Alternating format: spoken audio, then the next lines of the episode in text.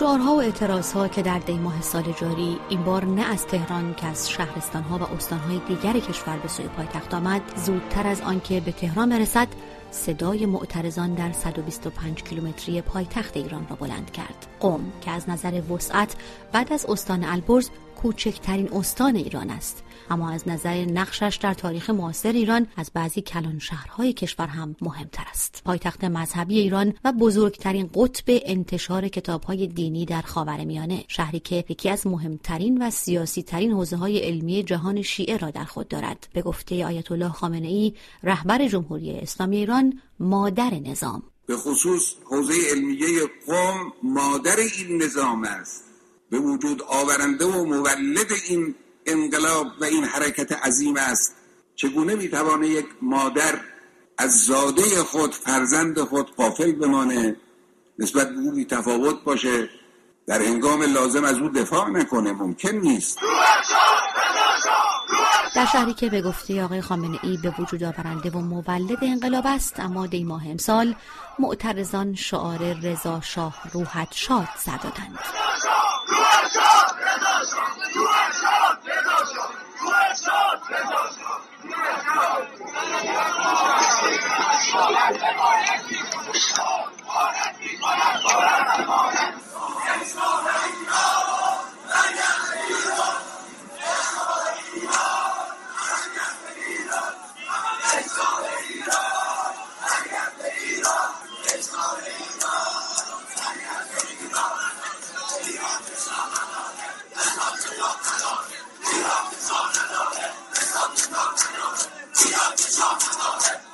سجاد میکائین دین پژوه که زندگی در قوم را هم تجربه کرده تنین شعارها در ستایش رضا شاه در قوم را یادآوری دوره از تاریخ ایران می‌داند که مردم وضعیت رفاه و معیشت مناسبی داشتند.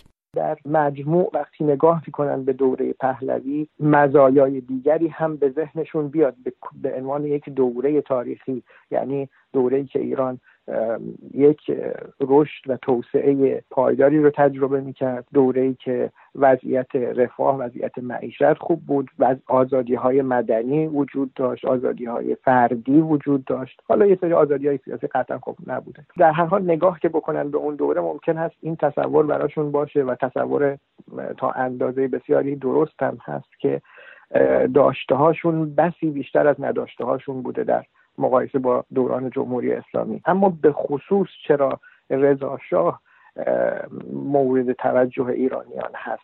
زیادی از اون میشه به باور من دلیلش در حقیقت روحانیت ستیزی رضا شاه و برخورد قاطعانش با دخالت دینداران در عرصه جامعه با این حال حجت الاسلام مجتبا لطفی از شاگردان آیت الله منتظری که از قوم با ما صحبت می کند شعار رضا شاه روحت شاد در قوم را بیشتر واکنشی به شرایط موجود می داند.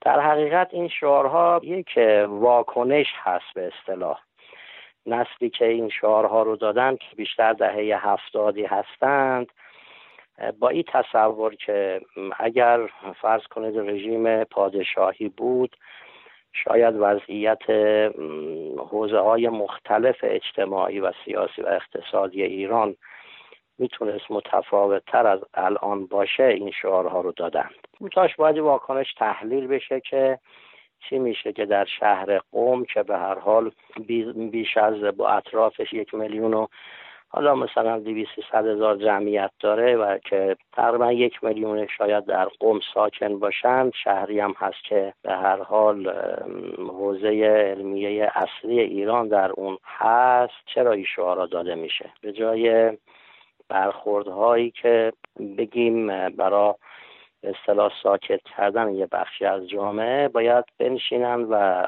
هایی که اهل حل و عقد هستند و اقلای قوم به قول معروف بشینن و روی اونا تحلیل بگذارن. قوم و حوزه علمی و جمعیت در خور توجه طلبه ها و آخوندها و روحانیت و مراجعش گرچه از دیدگاه آیت الله خامنه ای مادر نظام شناخته می شود اما فریادهای دیگری سر داد. در ویدئویی که همزمان با اعتراضها در شبکه های اجتماعی پخش شد معترضان در خیابانهای قوم شعار آخوندها حیا کنید مملکت را رها کنید سر می‌دهند. آخوندی از کنار جمعیت معترضان رد می شود و خودش هم شعار را تکرار می کند در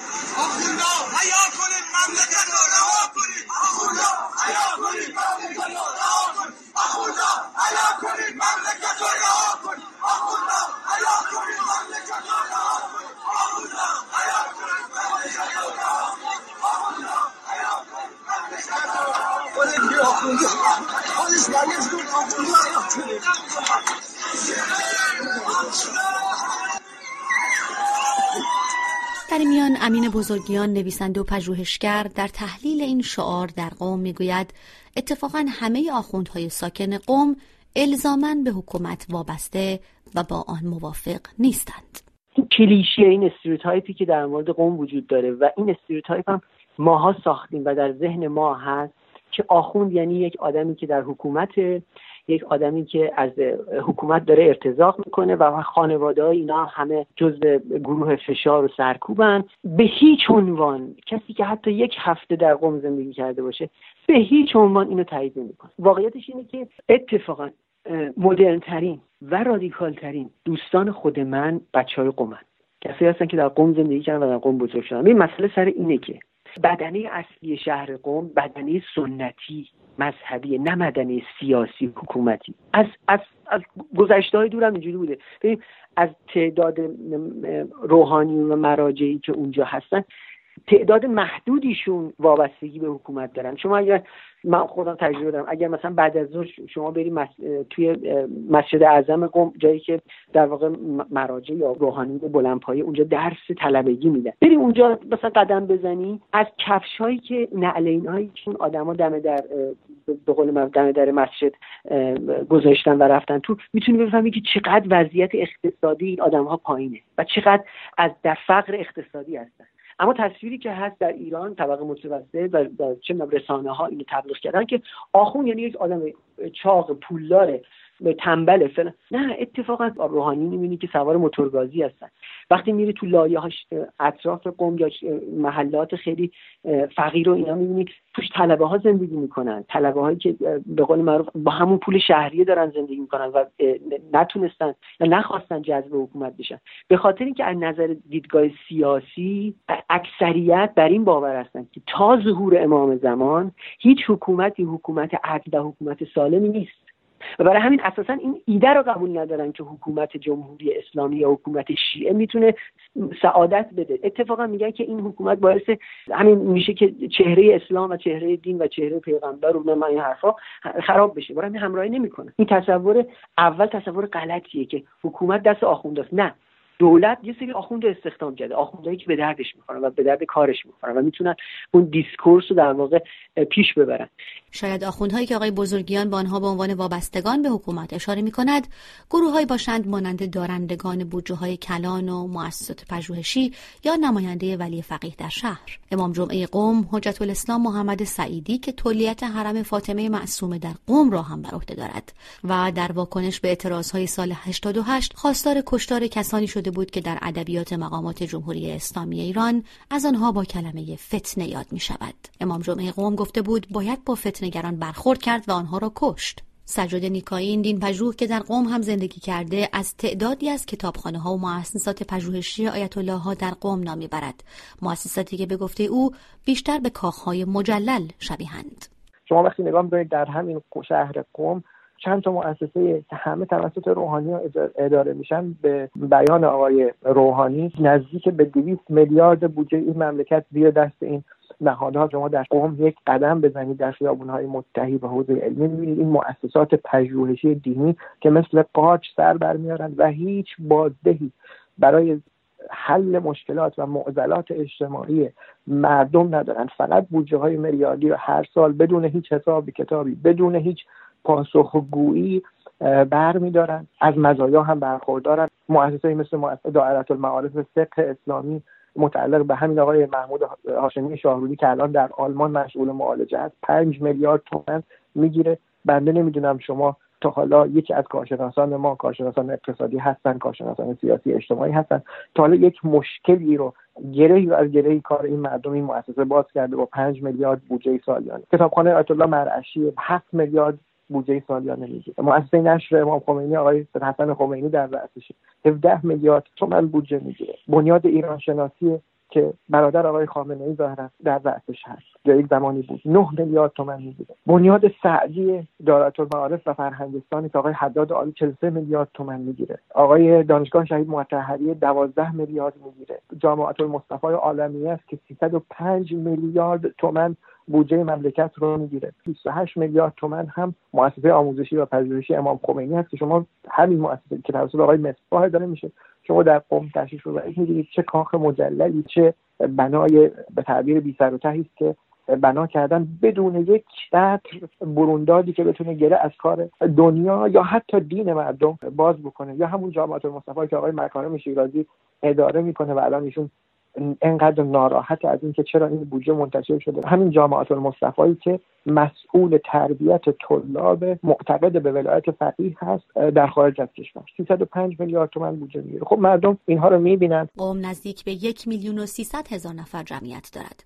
هفتمین شهر پر جمعیت ایران است و یکی از مهمترین مقاصد مهاجرت در کشور. بیشتر مهاجران را طلبه های حوزه علمیه و مراکز علمی و دانشگاهی اتباع کشورهای همسایه ایران مثل عراق، سوریه، لبنان، افغانستان و کارگران شاغل تشکیل می دهند که بسیاری از آنها به همراه خانواده های خود به قوم مهاجرت کردند. رضا سلیقه مدیر کل بهسیستی استان قوم سال گذشته در توصیف وضعیت اجتماعی و روابط خانوادگی در این شهر مذهبی گفت سیل طلاق و اعتیاد خانه ها را ویران کرده است. او گفت شهر قم بیش از 22 هزار معلول و 4 هزار خانواده بی سرپرست دارد و حتی یک اتوبوس مناسب سازی شده برای معلولان ندارد. این مقام مسئول از به صدا درآمدن زنگ آسیب های اجتماعی در قم خبر داد و گفت 27 درصد ازدواج ها در این شهر به طلاق ختم می شود. بنابر آمار بهسیستی قم 30 درصد از طلاق ها در این شهر به دلیل اعتیاد همسر ثبت شده است. اینطور که آمار سال 95 وزارت کشور می‌گوید جمعیت حاشیه نشینان قم 28 هزار نفر است. جمعیت قابل توجهی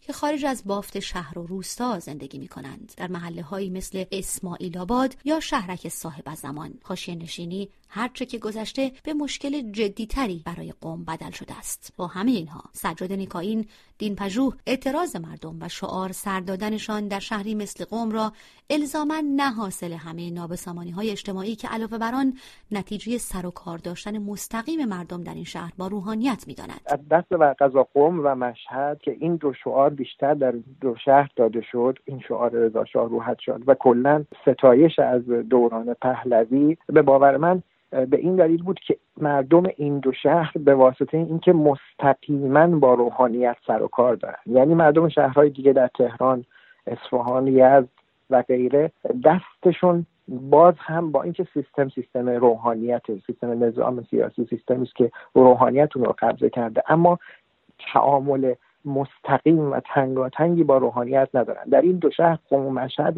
مردم علاوه بر اینکه باید نظام سیاسی رو تحمل کنند باید سر و کار داشتن مستقیم با روحانیون و دیدن زندگی اشرافی روحانیت رو هم باید تحمل کنند. مردمی که هشتشون به تعبیر آمیانه گروه نهشون هست و می‌بینن که این روحانیت این کاخهای بلندی که برای خودش ساخته کاخ به معنی کاخ ارز می‌کنن. مدرسه آقای بروجردی شما تصاویرش در اینترنت هست یک سرچ ساده بکنید. مدرسه کاخ مجلل مدرسه نیست دیگه. کاخ مجللی است که آقایون جمع میشن دور هم گرده های علمایی و تعبیر خودشون انجام میدن.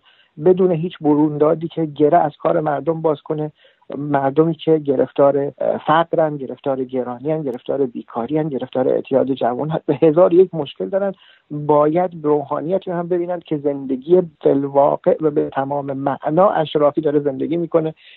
دست کم اون سنفیش که وابسته به حکومته. حتی اون سنفی هم که وابسته نیست خب مردم می‌بینن سوال می‌کنند چرا این روحانی باید از این چنین امتیازاتی برخوردار باشه. امروز یک فردی که طلبه که وارد حوزه میشه از سربازی معاف میشه لازمی سربازی بره. شهری همه مراجع در یک حساب سر هر ماه به حسابش ریخته میشه. از بیمه سلامتی برخورداره بیمه خدمات درمانی برخورداره از کارت ها و کپون های ویژه خرید از فروشگاه ها برخورداره چیزایی که شهروندای عادی ازش به هیچ وجه برخوردار نیستند همه اینها در حالی است که دادستان قوم چند روز پس از اعتراض ها در این شهر معترضان را تنها به دو گروه تقسیم بندی می‌کرد. فریب خوردگان یا اختشاشگر